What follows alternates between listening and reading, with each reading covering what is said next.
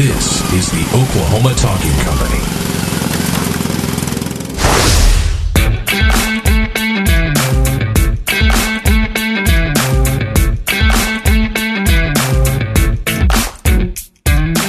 Hey everybody, welcome to the Oklahoma Sports Show. I'm Jayson Evans. Alongside me is Jared Kennedy. How you doing, Jared?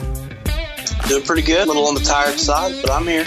Well, it's good to have you here. I'm glad we could finally do this. I know it's it's later in the week than we usually uh, record and, and, post the podcast, so we apologize for that. But uh, Jared, how's your week been? It's been pretty good. You can't never complain when you uh, you end the week off. My week always, like I said, starts with a little high school football. So when you get a big victory over a big time rival in a Bristow Pirates, uh, and then you roll on into Stillwater with a big victory in Texas, hasn't been done since '97. That's right. And then uh, your Dallas Cowboys win. We're not going to talk about my Kansas City Chiefs. We're just going to skip right over that game. Yeah, that one. But uh, other than that, yeah, all, all, other than that, uh, it's been a pretty good week. Well, good. Well, good. It, it it has been a good week for uh, the Oklahoma schools. You know, I, I, have to say up front, we we dropped the ball last week. We we previewed Tulsa SMU like that game was last weekend. We were totally wrong about that. That's actually this weekend. We'll we'll kind of recap that uh, a little bit later in the show. But um, Jared, let's let's just get rolling with uh, the game that is known as the Red River Red River rivalry uh, Oklahoma and Texas.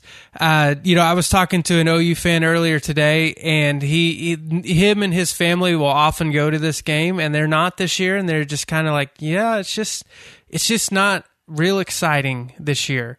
Um, and so, you know, it, it's going to be interesting to see what the, the crowds are like. It, will be a big crowd. I'm, I'm sure of that. But, uh, there's, there's a lot of story happening around the University of Texas.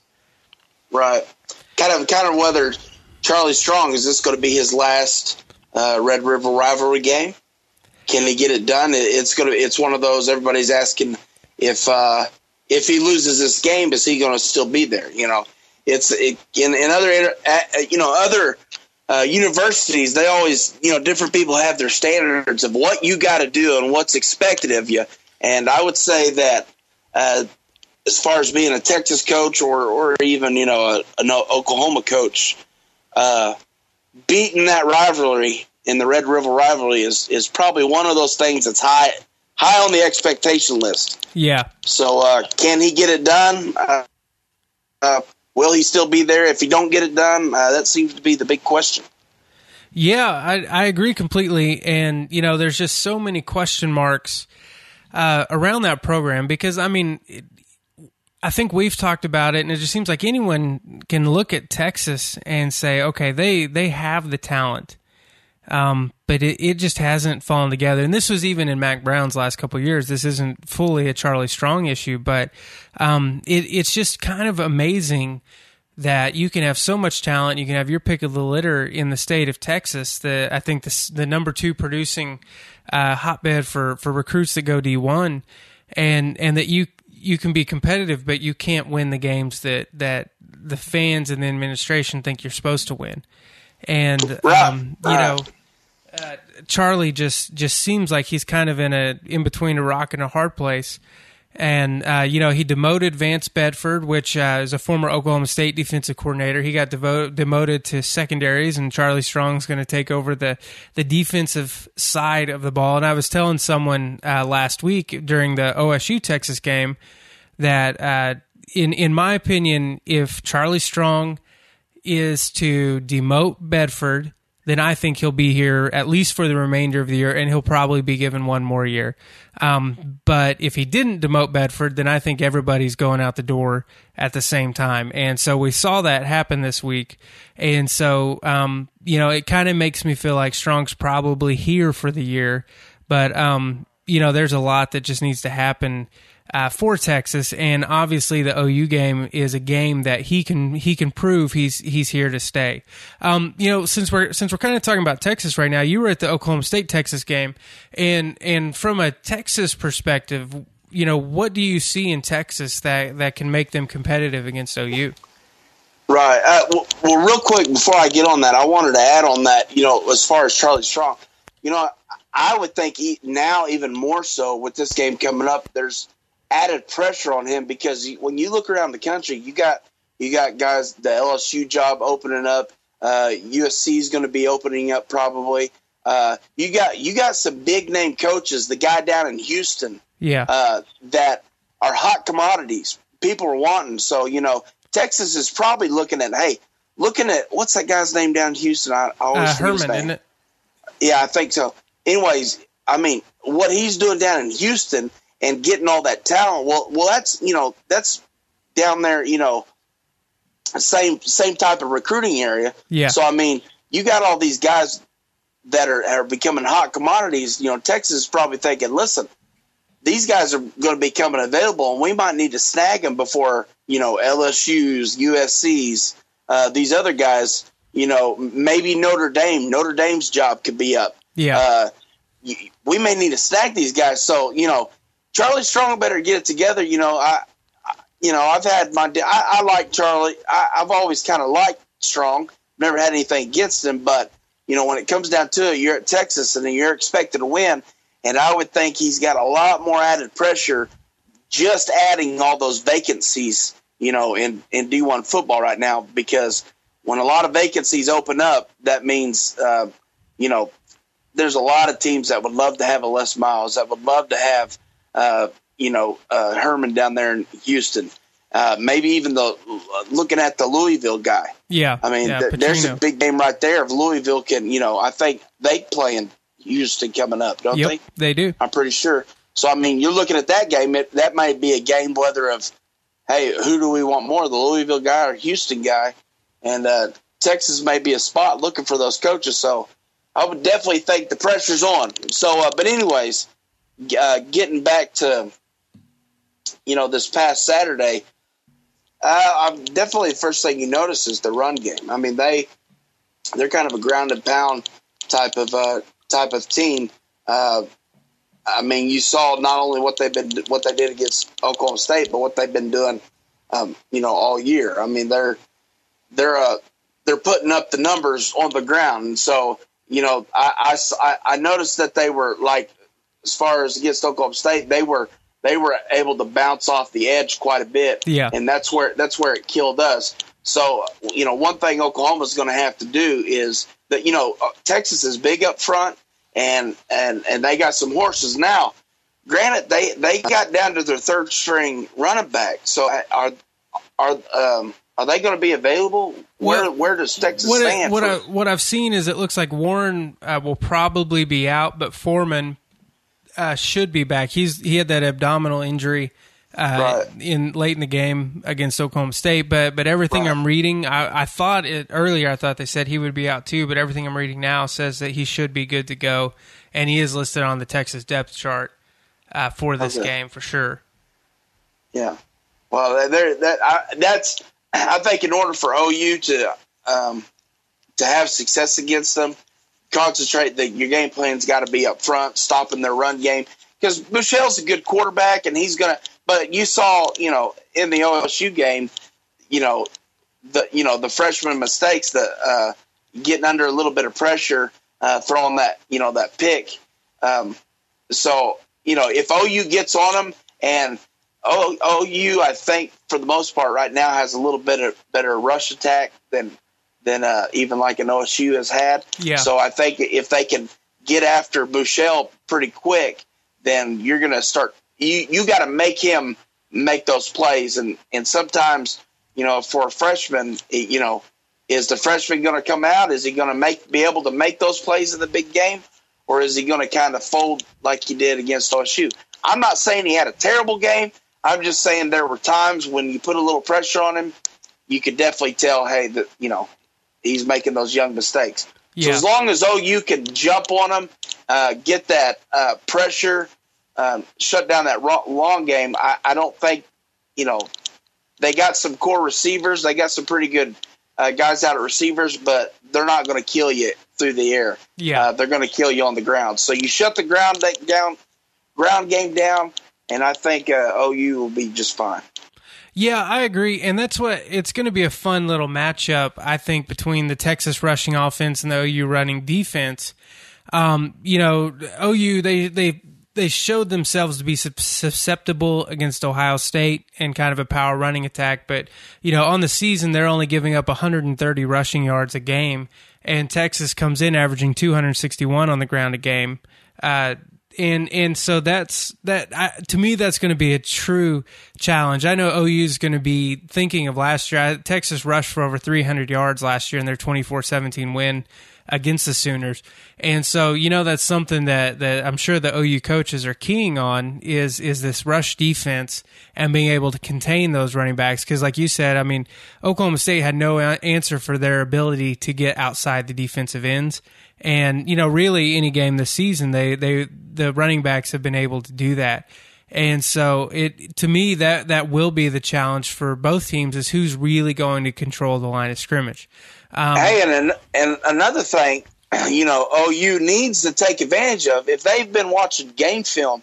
You, you ha- Texas has got to figure out their their special teams. Oh, they've yeah. got to get that going. When a team has three blocked, you know, extra points, that right there is a five point swing. There, the, it was a difference in between, you know, and we'll talk about that later. But, but you know, instead of being tied, you know, uh, the other team had five teams, five points just because they couldn't figure out how to how to get an extra point off. Yeah. So that was a huge and and you know they gave gave up a few big runs in the punt and then um, and OSU was able to just you know dominate on the kickoff. So their special teams need they, they gotta figure. I hope hopefully they've been trying to figure out something this week as far as special teams because don't think that uh, you know Stoops and company hadn't been drooling over game film on those special team plays, thinking, "Hey, this is something we need to take advantage of. This this is something that could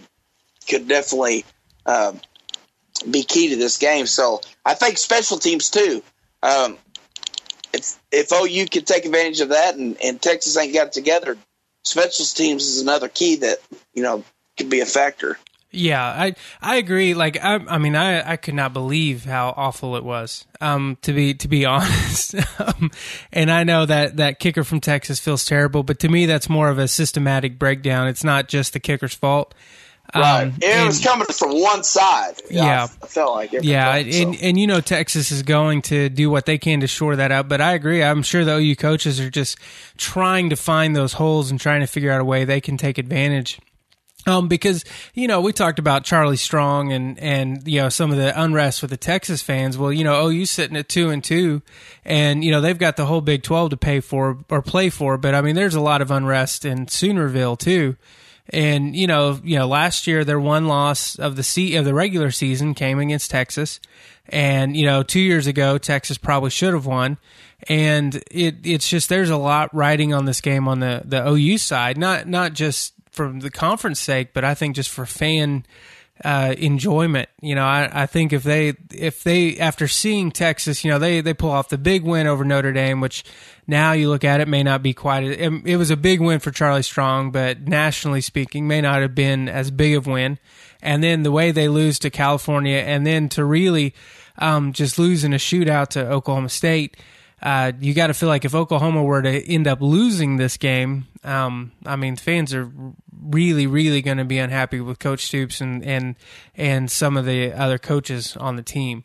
And so, you know, that's that's something to look forward, not look forward to, but look towards to see like, okay, well, is OU going to come out ready to play? Because I think a lot of a lot of people down in Norman would say the last couple years they haven't been ready for this game, which is which is strange for a rivalry game, you know? Right. Right. I wish I wish it'd be like that against Oklahoma State. It seems like they're always ready for them. Yeah. But, yeah, Texas, you know, the last few years have been, you know, it it had been good. Texas kind of had the, but I, you know, th- this year's got one of those feel. It, they, you know, honestly, you know, you know, a few years back, you know, this this rivalry was always like boom, you got undefeated at Oklahoma, you got undefeated Texas, you know, big matchup. This going to probably determine, you know, Big 12 champion, who's going to take, you know, take the lead right here and, and all this stuff. And now, you know, what you have is a constant struggle of, of getting back to where each team wants to be. Like you know, this year Texas starts out so strong, and everybody's like, "Here we go." Texas is finally back. We're rolling. They got a quarterback in here. They're running that two quarterback, you know, that package with Swoopes. Everything's looking good. Uh, their their run game is dominating. Uh, you got these big matchups. OU had um, they didn't start off so hot, but then they have the big win, you know, last week with TCU. So it kind of gets everybody fired back up on, on OU again. Okay, maybe maybe you know let's go compete for Big Twelve. You know, let's do this. But then Texas has to let down and loses to Oklahoma State, so then they're back down. You know, yeah. so it's you, you, everybody wants that that Red River rivalry to be these two, you know, you know, big name dominant forces, you know, battling it out, and it's just, in my opinion, it's, it's kind of lost some of that. I I don't. I'm not saying the rivalry has lost its, you know, you know, mojo or whatever, however you want to say it, but as far as you know, hey, two Titans going at it, and not so much yeah. the last couple of years. So yeah, I, I think yeah, I think fans have kind of been drained from that a little bit. Yeah, I agree. And you know, we said it after week one, after Texas beat Notre Dame. I mean, it's it's better for the conference if Texas and OU are, are on the national scene. Um, it's it's just completely better for the conference. And you know, we've got to be honest. Right now, the conference is just not looking all that great. I mean, I, it, boy, I mean, it's it's it's an exciting brand of football when you know OU wins uh, fifty-two to forty-six. Oklahoma State, you know, hangs forty-nine on Texas, and and you know they ended up winning by a comfortable margin, but it was a shootout, and you know Iowa State almost pulled off the the upset to Baylor, but that was a shootout, and so I mean we're we're used to seeing that in Big Twelve country, but I'm telling you, I don't think I've seen so many just terrible defenses in the conference. Um, you know, both it, it, both OU and Texas last week showed the ability, and OU OU played the best game they've played all year. Baker Mayfield played like Baker Mayfield, you know, 274 yards through the air. Um, had had uh, a, a, great rushing performance. Dede Westbrook looked like he, he a number one receiver, career high receiving yards. Um, Mixon goes over 100. Perine's two yards short of 100. You know, so they they finally looked like they had it all clicking on offense. But I mean, I mean, on defense, just giving up big play after big play after big play. You know, they got down 21, um, 21 7, and uh, right? They did, right? I believe they they were leading. They were up. That's good. what it was. Sorry about that. Yeah. You know, they got up twenty one seven. They they allow TCU to come back. They score, get another a little bit of breathing room, and again they let TCU come back. And you know, and it it just it's kind of like disconcerting that so many of these Big 12 teams that their defense has just shown this inability to stop the big play. And and it just seems like it goes across the whole board. And you know, with with the OU Texas game in mind, you know, is it going to be the big play that ultimately has one team winning over the other? And I think that's that's something to watch for. Is you know what what team is going to give up the most twenty yard plays? And you know because the the team that gives up the most was probably going to be looking at the short end of the of the stick in this game. Um, you know, but that'll definitely be something to look for. Right, and I think you I think you nailed that on the head because you know I think everybody's been trying to figure out. You know, the Big Twelve. It's like, for instance, that TCU game. They get down like, or they get up like that, and and they're rolling, and then all of a sudden it's like, well, what happened? Did we did they did they quit? Did they get too comfortable? Then boom, here comes TCU just roaring back, and then they make it a game. Uh, OSU does the same stuff. They get up big on somebody, and then all of a sudden, boom, the team comes roaring back. The game's never over until that last second ticks off the thing. And you see this time and time again with these teams in the Big 12. And people wonder what's what's going on. Are we losing interest? Because they're not good. They're not fighting for a national title anymore. What's the deal? But I think what you said, it comes right down to it. It comes down to defenses. I think the defenses just aren't as good as they have been in the past. Now, I don't think, you know, for the most part, we haven't been no SEC defense and stuff yeah, like that. Yeah. Big 12 is based on their offense. Nobody's nobody's sitting here saying we've had that, you know, high impact defense. Having said that, you look back through the years, your Texases, your Oklahomas, they they've put together some big time defensive groups, and and uh, TCU. I mean, we've had good defenses. I'm not saying it's SEC defenses, but we've had good defenses. Yeah. But here lately, the trend has been what what's with all these, you know, late quarter comebacks and all this stuff. And I and I think you're right. I think it falls right solely on the defense. I think maybe we're just figuring out that our defenses just aren't as good at you know as good as um, what what we think they are, and and your your offense can only do so much before eventually they end up petering out. So Yeah, yeah, and, def- you know, defense has got to get better. and part of that could be, you know, by nature, offenses evolve so much faster than defenses.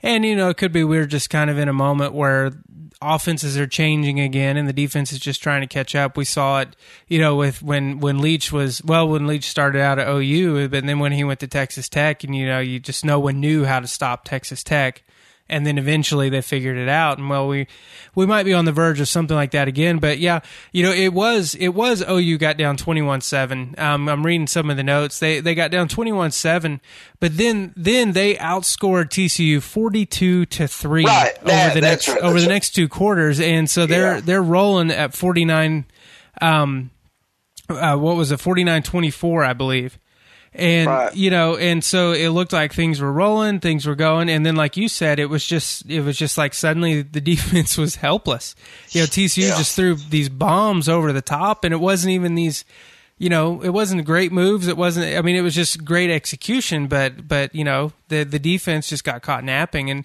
and we're seeing that this is not to pick on ou because we saw texas get get beat uh, time and time again last week against Oklahoma State. We've seen Oklahoma State get beat time and time again. We saw Baylor get beat by Iowa State over and over again, and then likewise Iowa State get beat by Baylor over and over again. And so it's just it seems like it's kind of just a, an epidemic that that probably is not a good sign for the overall national appeal of the conference, unless you just happen to be a stud receiver and want to get some some major yards. Um, you know, so so as we're kind of wrapping up here about OU and Texas, um, do you got a feeling about this game at all? I know we don't normally do predictions or anything, but I mean, do you do you see this game Well- swaying one way or the other?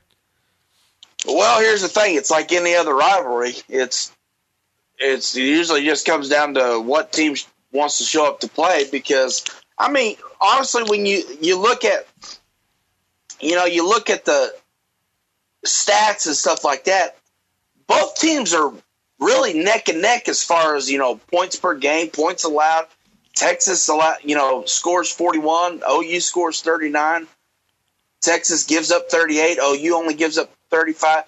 Pat, you know, passing, rushing are right there. So allowed is dang near, you know, spot on. Yeah, one you yard. Know, they, they, yeah, one yard. So I mean, you look at stats and stuff, they think, well, these teams are pretty easy, even. Now you look at who they played. You know, Yep. O, OU, I think, has by far played the tougher stretch in Houston and Ohio State. Now, I'm not going to take away, you know, Texas did play Notre Dame. Notre Dame, I think everybody's figuring out, isn't as good um, as they have been the last couple of years. But, you know, they play a good name in Notre Dame and Cal. So, I mean, they, they it's not like they played, you know, three games against UTEP. Yeah. So, you know, so they're they're fairly, you know, even there as far as stats. Um, I, you got to give quarterback play to Baker Mayfield. He's Yep. the more experienced guy. He's been there in that situation. I think when it comes down to it, I, I think he knows how to win. Uh, line edge, I'm going to give to Texas. I just think that I, from what I've seen, those guys are big and, and they move. You know, they, they move the defensive line. Uh, so I'd give that edge to Texas. I think it's a coin flip as far as uh, receiving corps, corps and uh, um, and defensive back. So I mean, um, I think it comes down to quarterback play. I think OU's going to have the more experienced guys. So I'm going to pick OU, um, and I think OU's probably got got a little something to prove. Now, having said that, I think it's going to be. I'll say, I'm going to say a 38. To, I'm going to say 38 to 28. OU Okay. beats them by 10. Okay, I can definitely get behind that. I, I I agree for the same points you said about OU's schedule has been that much more difficult. Um, and and by default, I think it just means they're going to know a little bit more of what's required to win. Uh, you know, I think Texas will be able to run uh, fairly effectively. Not having Warren, if if he's unable to play, I think that hurts them. And uh, if Foreman's not hundred percent, then that that's that's going to hurt. But I mean, you know, Texas was one and four coming in last year and you know ended up winning 24 to to 17 and and so you you kind of throw those records and stuff out the window on a rivalry game. But having said that I just think that OU is is too well rounded I think OU will be able to do enough on defense to force Buechele to beat them. And I just I just don't think Buechele will do it um, and I like that 38-28 just to just to be different. I'll go 31-17 uh, I think typically these games, if it's not just a, a one sided just blowout, um, you know, uh, typically these are low lower scoring games than than what both teams are used to, and so um, I'll, I'll, I'll call it thirty one to seventeen. Uh, I think I think OU I think it'll be close early, but OU will kind of pull away in the second half. So yeah, there's our predictions. Let's see how wrong we, we, are. yeah, because we say all this, and I mean, look at where Texas was last year in Oklahoma, and and nobody thought Texas would win that one, and and they did. So you just never know. Yeah, you never know. And so, speaking of never knowing, uh, let's talk about uh, Oklahoma State, Iowa State. Which you know, uh, as an OSU fan, when you see the the prediction predictors say Oklahoma State has a ninety two percent chance of winning, um, let's Makes, I don't like it. Yeah, let's let's talk about Oklahoma State and Iowa State. Um, you know, you were at the Texas game last week, and you you once again you kind of saw Rudolph. Um, you know, he threw for three over 390 yards, and, and it seemed like he had his way. But for the second week in a row, Justice Hill goes over 100 yards. And and here's my questions. We lead into this game. Uh, is is the Oklahoma State running game now going to be a reliable 130 to 150 a game? Uh boy.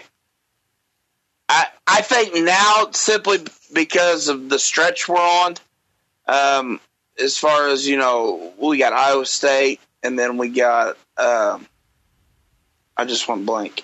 Uh, well, anyways, anyways, I think now we kind of got it rolling. I, I think we're figuring some things out. And one thing I th- I sound bad saying this, and I don't mean it to be, but I think it's really helped us I, that Carson's been hurt. Now I hate I hate saying I hate it when anybody's hurt. You know I don't I don't speak ill will against Carson, but having said that, I think we've realized. I think the coach have realized hey, Hill's got to be the guy. Hill's got Hill is our future. He he's the future of this run game. If we have any chance of getting back to where you know OSU needs to be as far as run the ball, Hill is our answer. Now you can plug those other guys in, you know, like we've been doing. That's fine. But as far as who's getting the bulk of the carries, it's got to be Hill. So with Hill, yes, I think we can get back there. He's just too shifty, and he does good at, uh, being patient, being slow, letting the holes open, and then boom, hitting the holes in acceleration. And he's so sinking fast. He's just he's got his chances of breaking a big play um, are are pretty good, at least once a game. So I think we can. It took me a while to get around to that, but yeah, I think I think I've talked myself into it. I think I think we can get back to to producing, you know, 150 yards on the ground. Um, each game. Especially, you know, we should be able to do it against uh, Iowa State. Yeah, I agree. And, you know, while we're here, let's go ahead and bring in uh, a special guest who joined us back in our college football preview edition, Josh Dryer. Let's see if we can get him on the line and um, see if, if he would like to join us because I'd like to hear his thoughts uh, on this and then on the game coming up. Um, but but I, while we're waiting on him to join us, like I I completely agree.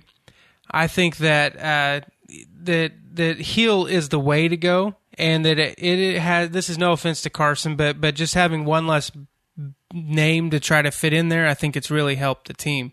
Um, Josh, are you with us? I am here. Well, hey Josh, how are you doing, buddy? Oh, I I can hear. Is that is that Zeke or Nora in the background? I hear him. Yeah, that was Nora. I just shut the door on her.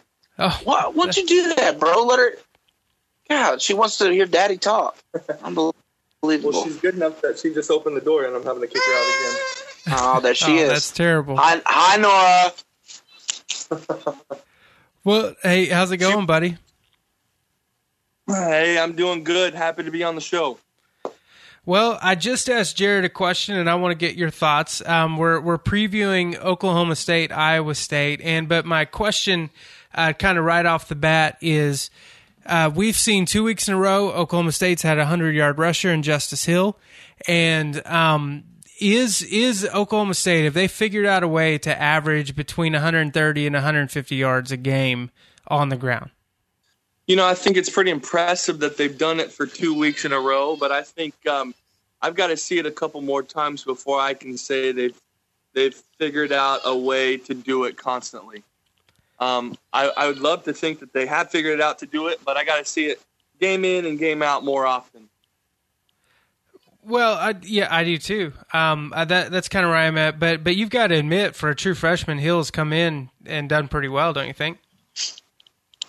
Yeah, I mean, what the kid has done is, is really impressive, and then also to come off that game that he had at Baylor and uh, do so well against Texas. You know, um, a lot of people had his kind of head on a stake a little bit, and uh, he did really well to come back from those two fumbles. And I mean, because if you think uh, we had that Baylor game, and had he not fumbled those those uh, two times, we might, you know, we might be four and zero. Um, Hey, if, if he just holds on to one of those fumbles, I That's think we're true. four. and You know, Yeah, And and you know, I mean, so, I mean, I got to give him credit. go ahead, Jared. Oh no, I was just thinking. I, I mean, I, he's right. Anybody would. li- I would like to see you know more consistency before you're like, oh yeah, we're back to running back you like you know we used to be known as. But as far as l- looking in the right direction, you have to give credit and say, hey, Hill is definitely our future. He he's been looking good. He's he's been shifty. He's uh. I, I would love to give coaches the credit and say, you know, we everybody was calling for it, you know, after the you know Central Michigan game and stuff like that. Why are we starting Carson? They got to see that Hill is the guy that we have to have, and uh, I would love to give them credit and say they finally started doing what we need to do and giving Hill the rock. But unfortunately, I think it came to Carson's expense that Carson got hurt, and then now we're seeing it. But regardless, we've seen what Hill could do, and I think uh, I think our I think it's headed. Our, our linemen are getting better. We're not where we need to be, but I think those younger guys are getting more experience, and uh, we're starting to kind of figure it out a little bit. Yeah, I agree. Um, I agree completely. I think it's just kind of a learning process. It's it's you know even though the line is is uh, quote unquote veteran line, I think they're still starting to get it figured out. And then then having Hill back there, um, you know, Josh, as we as we kind of look forward to Iowa State, um, what are some of the things that you're looking for uh, out of Oklahoma State? You know, you know, for this game, I'm I'm looking at um, you know two things. I think last week's game that Iowa State had against Baylor was a little bit shocking that they were able to hang up 40, 40 or so points on Baylor. Baylor with the comeback win there at the end.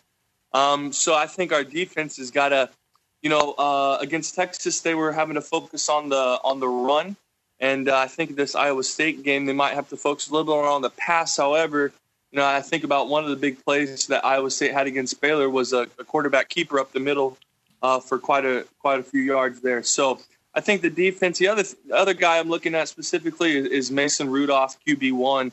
You know, there's a couple passes um, that he had against Texas that were a little bit off the mark, um, a little overthrown or underthrown and stuff like that. You know, hey, I love Mason, but he's got. I, I think uh, you got to take those chances and and it, you know honestly it was it was odd to see him off that often you know just out in the flank uh just small throws that he was off so so I, i'm looking to the defense and and uh, some consistency by mason but you know maybe it's just oklahoma state in me i'm a little bit a little bit nervous, but I definitely think we should win. Well, I was just going to say I agree, and you know, uh, one other thing. This is if from a Iowa State offensive perspective, one thing I think they they might be able to have success with is Mike Warren in the in the backfield.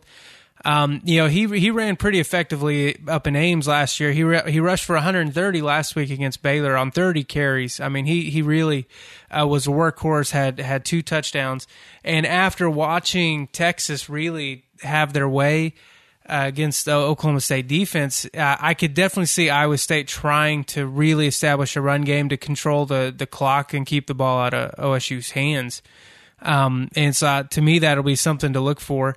Uh, you know, I agree on on Rudolph. Uh, you know, it's funny. Like Rudolph's had two of his better better stat games in his career.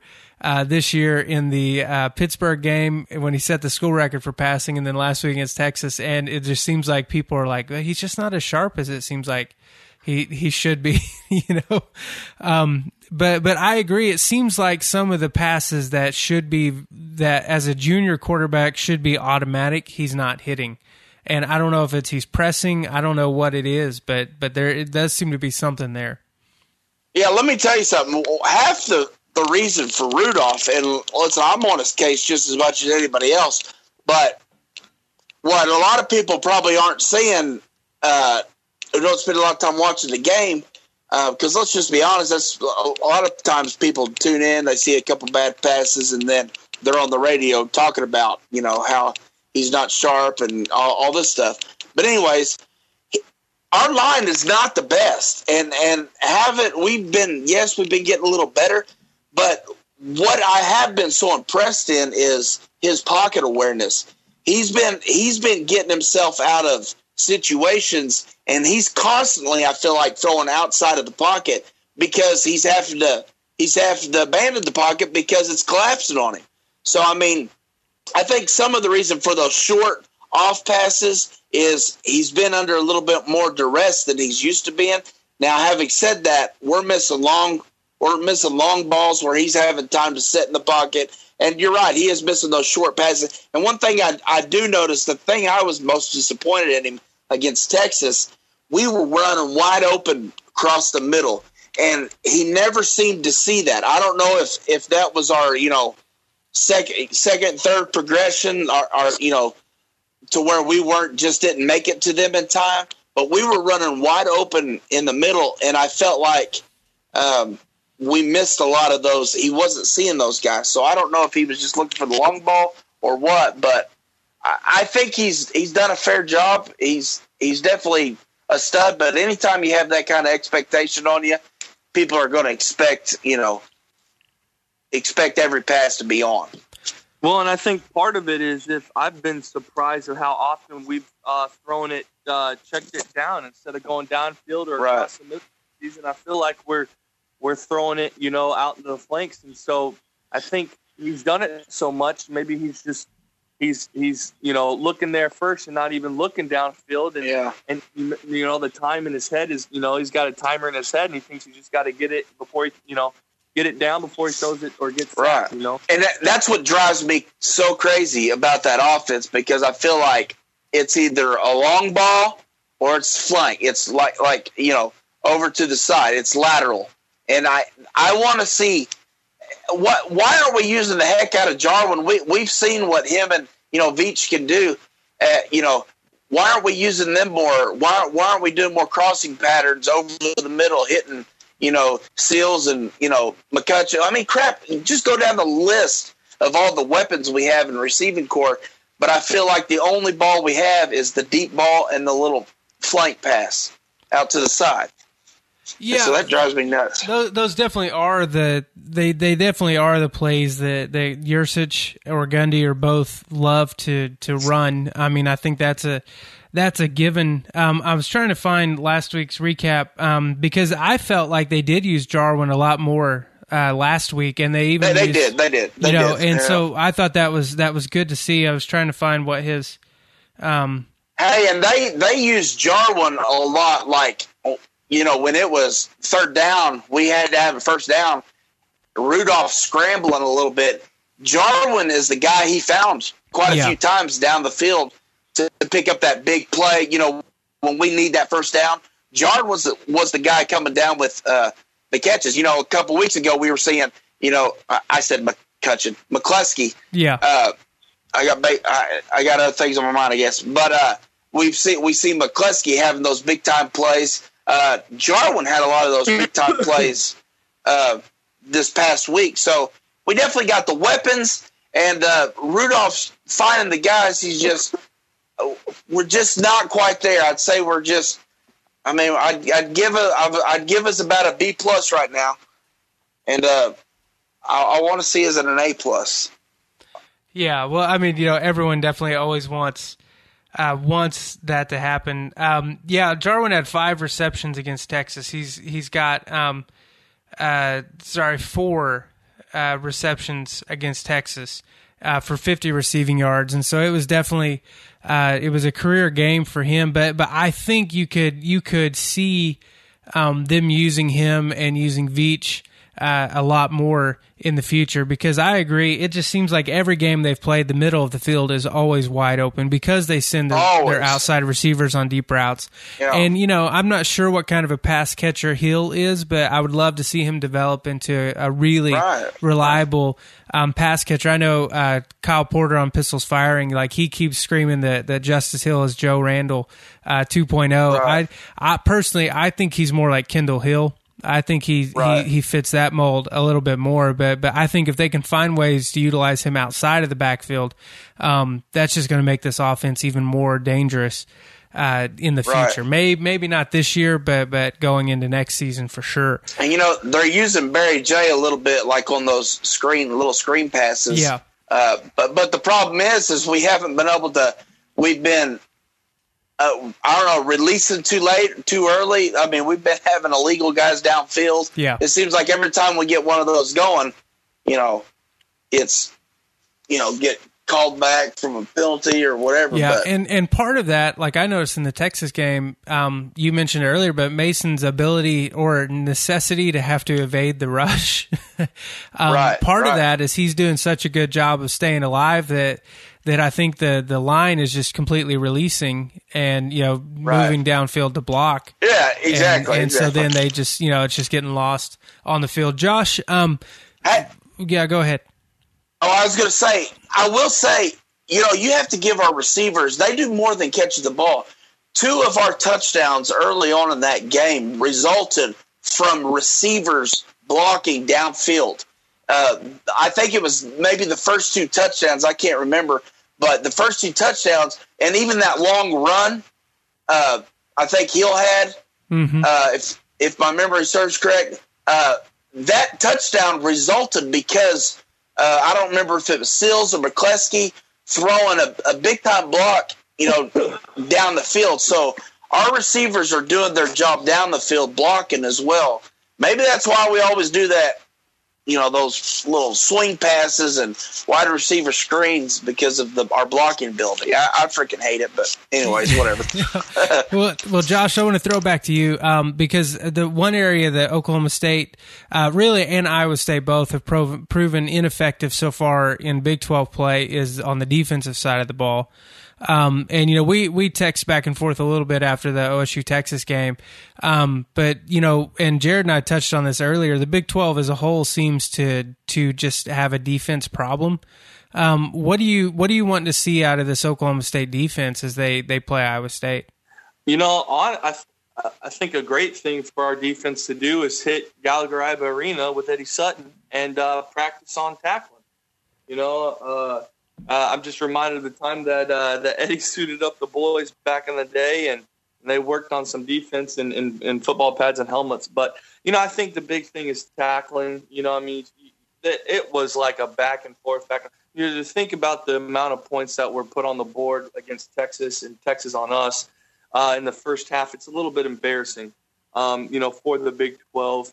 Um, but uh, I think just better better coverage too. I feel like our defense is getting lost uh, on various plays. It's one or two player not covering uh, the right zone or, or player that he's supposed to be on or anything like that. And it just seems like there's some lackadaisical defense going on and, and guys not paying attention at times or, or didn't know that there's a guy behind him in, in coverage or, or whatever it is. So I think just a little bit more intentionality, focus. Um, maybe not. You know, I don't know if that's you know they're not well prepared for for the different uh, offensive uh, plays that are being ran. But um, you know, those are a couple key things that that I, I I'd like to see this weekend. Hey, I, I think you hit that on the on the head as far as because that's the problem everybody sees from our guys is tackling. We don't know how to wrap up. We don't know how to tackle. Now, one thing you can look at is you know, a few years back, you know, Oklahoma State was even they were at the top of the nation in you know turnover margin and stuff like that. So I don't know if we're focusing so much on let's get the turnovers and we're trying to strip the ball so much that we're not taking care of the basics first. But you hit that on the head. That that is a huge problem that we have is tackling. Yeah, and and it's and it seems like it's the and I'm not going to try to pick on the cornerbacks. I think I think they they know uh, where some of their inefficiencies are. But you know, I remember I think it was the uh, was like a 67 yard pass play or something from Buechele and just a little wide receiver out. And Pipkins, I think, was the uh, the corner and man coverage and just absolutely whiffed on the tackle and led to like a 67 yard touchdown run. Um, and it just seems like there's been a lot of man in space moments that the, the secondary just has not done the job. And so, Jared, uh, since you you're able to go to the home games and you you you sit up high where you can kind of see the whole field, um, is this a is it a scheme issue? Like, I mean, where are our safeties at? Are we are we trying to play man man total man coverage, but then uh, we're just getting beat over the top because we saw it in in uh, in the Baylor game as well. I see. I feel that it's uh, we do both. We, you know, I yell at them because we're not playing man. We're we're giving them too much space. That's why we get killed so much right off the ball. We tried doing those little, you know, wide receiver flares, whatever you want to call those little swing passes, and we can never get it done. But yet every team that does it against us gets it done, and they, you know, they run boom as soon as they hike the ball. It's good for four or five yards because we. I feel that we play. We give them too much cushion now, at the same time, I feel we play off the ball.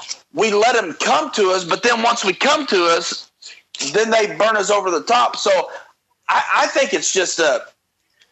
I, I, think it is just a positioning. I, I don't want to draw it up as our scheme because you know even on the deep balls, we're giving them the space to where you think we would be able to run with them. I just think it's a, a, a matter of right now we're we're just getting beat. They're, they've just been better than us. We get sucked in and then we get burnt deep.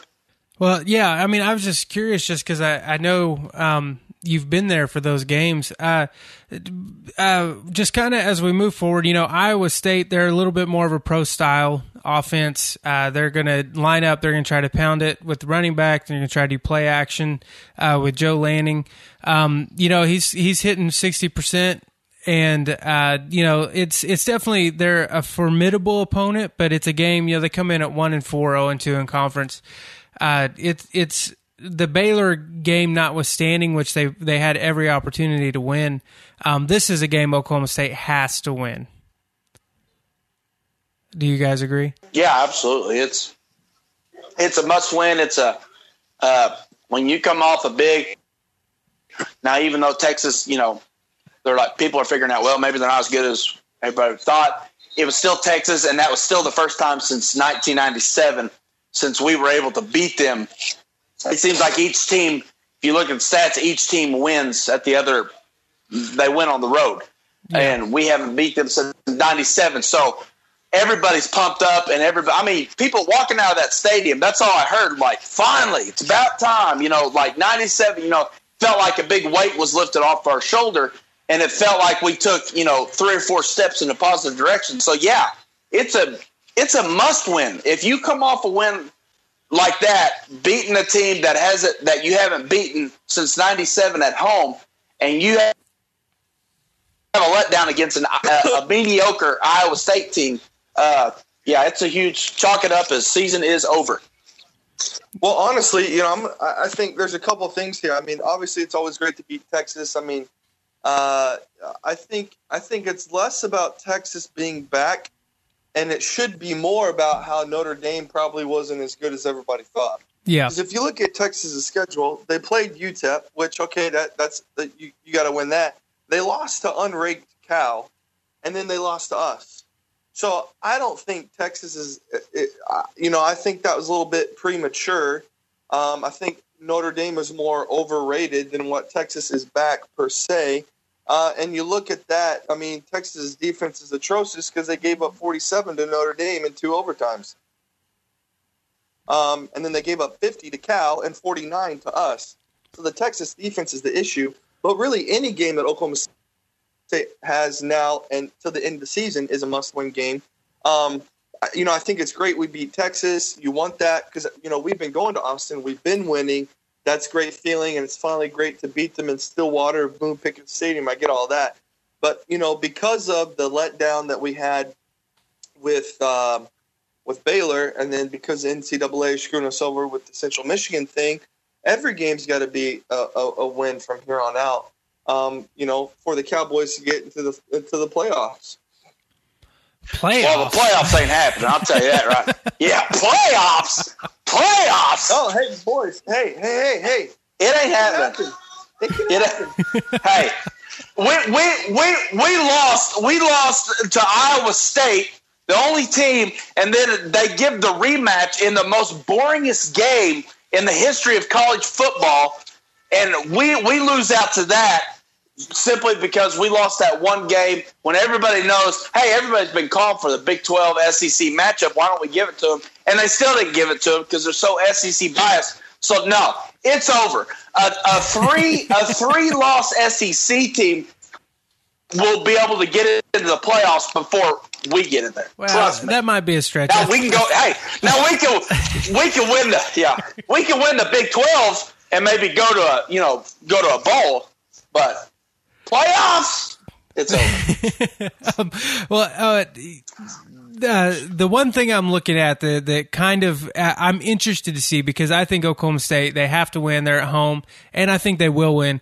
But when you look at the numbers, the one area Iowa State is is fairly successful in is in in passing defense. They only give up 191 yards a game, and some of that could be attributed to the teams they play. But I mean, that's including TCU and Baylor, and you know that's that's going to be a real trick to me to see is okay, what's Oklahoma State going to try to maximize because Iowa State does give up an average of 261 yards on the ground. So is this going to be a game that Oklahoma State really tries to pound the ball and really tries to to establish that running game, or um, is is uh, is Rudolph just going to be able to to go and have his way? That's just one thing I'm kind of looking for. Um, but Josh, uh, as we kind of wrap up our, our preview of the game, um, what what are you what are you looking at? What's your your prediction? What do you think is going to happen? You know, I think it's gonna. I think uh, I think Oklahoma State's going to come out out on top. Obviously, um, better coaching, better quarterback. Um, you know, I think our, both defenses are washed, and then you know the key will be on the running game. Obviously, I think Oklahoma State will be on top. I say they win by uh, by twenty three points. All right, Jared, what do you got? Uh, I, I'm I'm close with him. I think. Uh, I think it. Listen, it's it's tough to win in Ames. I, I was there last year, and and I was sweating the entire game, even though it was freezing cold, uh, because it, it, they are tough at, at Ames. Now, I think uh, at home, I think we take care of business. Uh, I think that it is a chance they can get wild a little bit in the passing game, but when all said and done, uh, Oklahoma State's got this 42 to 21. I like that. I, I, agree with both of you. I think Oklahoma State's going to hang half a hundred. I think they're going to get over that 50, 50 point plateau. And uh, I just think they're going to, I think it'll be slow going out of the gate. I really feel like Oklahoma State's going to try to pound the ball on the ground. And um, in the end, though, I think going into the third quarter, they're really just going to pull away. I'll say they win uh, 52 to 28. That's that. That'll be my call. And so uh, you'll have to listen next week to see how wrong we are. Josh, before we let you go, I got to ask you. Let's switch gears completely because it's postseason baseball, and uh, your Rangers are now 0-1 against the the Blue Jays. Um, what what do you what are you feeling? And uh, who who do you think is going to run the table here in the postseason?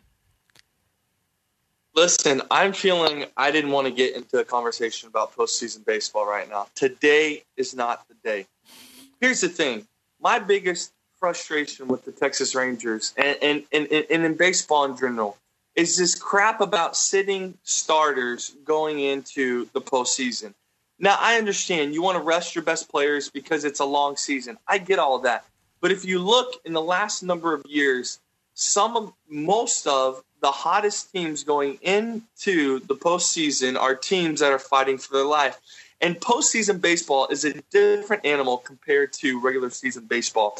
Where in postseason baseball, every pitch is under the radar and it means so much. And when you sit your boys to rest to get ready for postseason baseball, what you're doing is you're taking your mind out, out of the game and you're resting your mind and you can't do that in postseason baseball. And that happened to the Rangers today. We had three hits. The guy pitched a great game for for uh, the Blue Jays, but honestly, uh, we should have done a lot better. And Cole Hamels completely let down the entire state of Texas and any other Texas Ranger fan out there. Man. That's why we went out there and got him a number of years ago. because he's supposed to come in for us. He's supposed to lead us to a World Series championship, and he goes out there and he gets and and and on ah there's a there's all kinds of things that happen. We could have stopped the bleeding there in the fourth inning where we gave up the four runs, but Adrian Beltran had a ball go off the top of his glove, and then it just goes from there. Ian Desmond didn't catch uh, uh, the sh- the shadows today in Globe Life Park were were awful.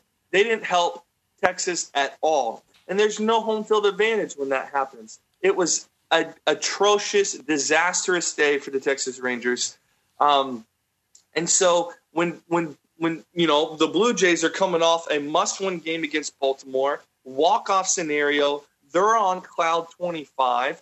They're ready to come into Arlington. Already a heated series because of what's going on previously in the series and last year in the postseason. So you know I, I'm I'm not going to be shocked if the Blue Jays uh, defeat the American League best record Texas Rangers and go on to uh, to face the um, the Red Sox in the American League Championship. You know, before the season started, I've got it written down in my uh, baseball field notes. I've got the Toronto Blue Jays as your World Series champions. Um, you know, I'd love to, I'd love to see the Nationals run the table here. It, would be nice to see uh, Baker uh, manage those boys on and, and, see them do something there in the nation's capital. Um, but I sure would love to see the Dodgers uh, run run the table as well. So that's good. It's going to be fun to watch the National League. Um, the Giants, you know, coming off that big win last night. What an unbelievable game! It was a great so, game. So postseason baseball, it's time. I love it. I'm excited. Uh, well, I, I, remember those predictions. You you you're sticking by Toronto, going all the way. That's your team. I mean, I know it's not your team, but that's your pick. Oh man, I, they're hot. They're hot. They're hot. They're hot. And I've just watched after uh, years and years of watching over the last say say six or seven years, the hottest teams do the best. Think about it. Uh, two years ago, when the Giants and and the uh, and the Royals were in the World Series, they were both they were both wild card teams, and they make it to the World Series. So I think the hottest teams going in the postseason do the best. Toronto's hot, and I'm sticking with them. As right. as sick as that makes me, because I'm in Alaska, I'm surrounded by a bunch of Canadians, um, and uh, it's just tough to see that. I was in St. Louis, uh, I was in Springfield, Missouri when the Rangers lost to the Cardinals, and that was bad enough. And here I am again. So, sorry, I've got the face. well, on that note, Jared, do you have any any thoughts? Did you walk outside? Well, yeah, I'm actually giving my dog Jeter, uh, named after the great Derek Jeter, the, the New York Yankees, giving him a walk. But uh, I actually, but, uh, hey, I, hey, boys, I appreciate you letting me on the show this week. I got to run though, so I'll let you guys. Fin- now that you've worked me up, my blood pressure's on high, and I got to go take a pill. Well, it's a good thing it's only Uh-oh. six o'clock, so you've got time to wind down before bed. So thanks, thanks for joining us, Josh. I appreciate you guys. And, uh, we'll see you next week. Take care. See you, Rob. Well, uh, Jared, I mean, do you? We'll we'll talk about Tulsa SMU here in a, in uh, uh, in just a moment. But you, do you, what do you think? Do you have any team that you feel like is gonna gonna make it? Uh, I'm kind of right there with him. I think the Blue Jays are, are hot right now, and uh, man, I, am hoping the Indians get it done against the Sox. Yeah, Um, it would be fun to see but, uh, Cleveland get to the series. Yeah, yeah. I, I don't. I mean, I always got to root for the Cubs. I mean, I just want to see them get it done, get over this hill. It's. I mean, just come on. But after the way the Giants looked the other night, I mean, you can't chalk that game up as a that series up as a win. So it's going to be fun. It's going to be a fun. Uh, it's going to be a fun postseason. Yeah, I'm looking forward to. it. We'll we'll we'll keep uh, tabs on it as we move on. I'm I'm I'm really wanting a Cleveland Chicago matchup. Uh, I would love to see that just because either way, some demons are going to be exercised. Um, but having said that, having said that, um, I, I'm I'm feeling uh, that uh, that Boston's gonna gonna make it make it happen in the AL. And um, I know the only the only good side about Boston is John Farrell um, you know, Oklahoma State guy. That's the only way. That's the only way it can be halfway uh, formidable. But they just finished the season so hot, and uh, but but so then I would I the Giants. You know, it's an even year. It's going to be tough to bet against them until they lose. But I just think I think the Cubs can get it done in the NL. And then, uh, then, then it'll be the goat versus the curse, and and we'll we'll see from there. um, but hey, real fast, um, this has kind of been a long show. We it, we we did a full preview of Tulsa SMU in our last episode um, because we we were a bunch of morons and thought they played last Saturday, um, but they actually played this Saturday. And so, real quick, Jared, um, you know, this is a big game for Tulsa. It's a game that they should win. They're three and one. T, uh, SMU's coming in at, at two and three. Um, this is a game that that that Tulsa should win, and they really need to win because they're at home. Um, and then as they head into that game against Houston uh, next, uh, this is just huge for momentum. Um, but but you know, compared to what we talked about last week, is are there any thoughts? Is there anything that, that you've been thinking about this week in, in regards to this game? Uh, really, the only thing I was thinking about was uh, I can't believe we uh, thought that game was going on last week. Yeah, it's always good to look at the date. It's always good to look at the date. yeah. And they actually Revert play on to- they actually play on Friday night on October seventh. Yeah. So I guess they could, if they want the full recap, they could revert back to to last week's show yeah. and uh, get that. But but no, I just think uh, uh, I think Tulsa needs to gain a little momentum here uh, heading into their season and uh, you know conference and stuff, and and uh, I think they can get it done. And I, I'm excited for them, and I I uh, I want to see them. I want to see them do well. It's always fun when when all your Oklahoma teams are are competing, and Tulsa's an exciting team to watch because of their offense. So uh, I think they can get it done. I I'm uh, I'm hoping that, anyways. Yeah, I agree. And you know, as we mentioned a few weeks ago, this is the chance where all three teams, if they win for the first time this season, we could go three and zero. Last week uh, we went two and zero, but Tulsa was off, so um, Tulsa will get the chance to start off early, playing on Friday night. National TV, ESPN two. Um, you know, I read an article uh, today from Kelly Hines of the Tulsa World. Uh, Philip is really, really hoping the people come out and pack the stadium and show this team some support and really make the the the, the stadium look great on TV. Uh, Tulsa uh, doesn't always get the opportunity to have a have kind of a, a, a Friday night game, so there'll be more eyes potentially watching it. And so uh, this is a big game for them, and it's a big opportunity for the university. And so, kind of like we said last week, um, you know, you can get tickets for, for, for fairly cheap. You could probably get tickets for less than less than forty bucks, um, and and you'll have a you'll have a great seat. Yeah, and you, and you'll have you'll have a great seat. Um, but just just real fast, something I think to look forward to uh, from the the Tulsa defense to the SMU offense. Uh, the SMU quarterback Hicks, you know, he's thrown for over a thousand yards this season, but he's also thrown for nine interceptions. And um, I think that that just shows. I, I think Tulsa's defense they've they've shown the ability to get some turnovers here um, in their first four games.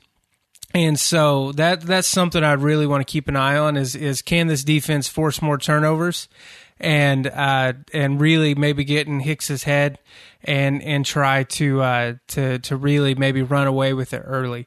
And so that's something I want to look forward to and, and look towards. Um, but but just kind of as we wrap up, uh, what do you got for this game since we've done predictions for the other ones?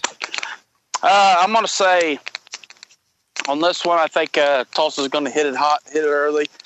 I'm going to go with. Uh, I think they're going to. I think they're going to open the gates, and I'm going to say 49 to to 32. Okay. 49 to 32, and I'm also going to put in a note there. Uh, I would love to see Tulsa challenge a few records Oklahoma State broke against those boys uh, a few year, quite a few years back. Yeah. I, I believe that was the team Rashaun Woods. Yeah, 2003. Um, yeah, ate up, ate up a couple of records. So uh, it'd be fun seeing a, another local team uh, do that, have success. Yeah, I, I agree. I, I like that pick. I think the defense is even going to hold them a little bit more than that. TC or SMU is only averaging 19 points a game uh, as it is. So I'm going to go ahead and I'm going to say 56 to 14. I think they're going to they're going to run away with it. And uh, you know, yeah, yeah, back that was that was uh, 2003. I think the score was like 52 to 7. Josh Fields to Rashaun Woods seven times um, back in the Les Miles days. And, you know, who knows? Uh, uh, Les Miles might be coaching at SMU next year. You never know.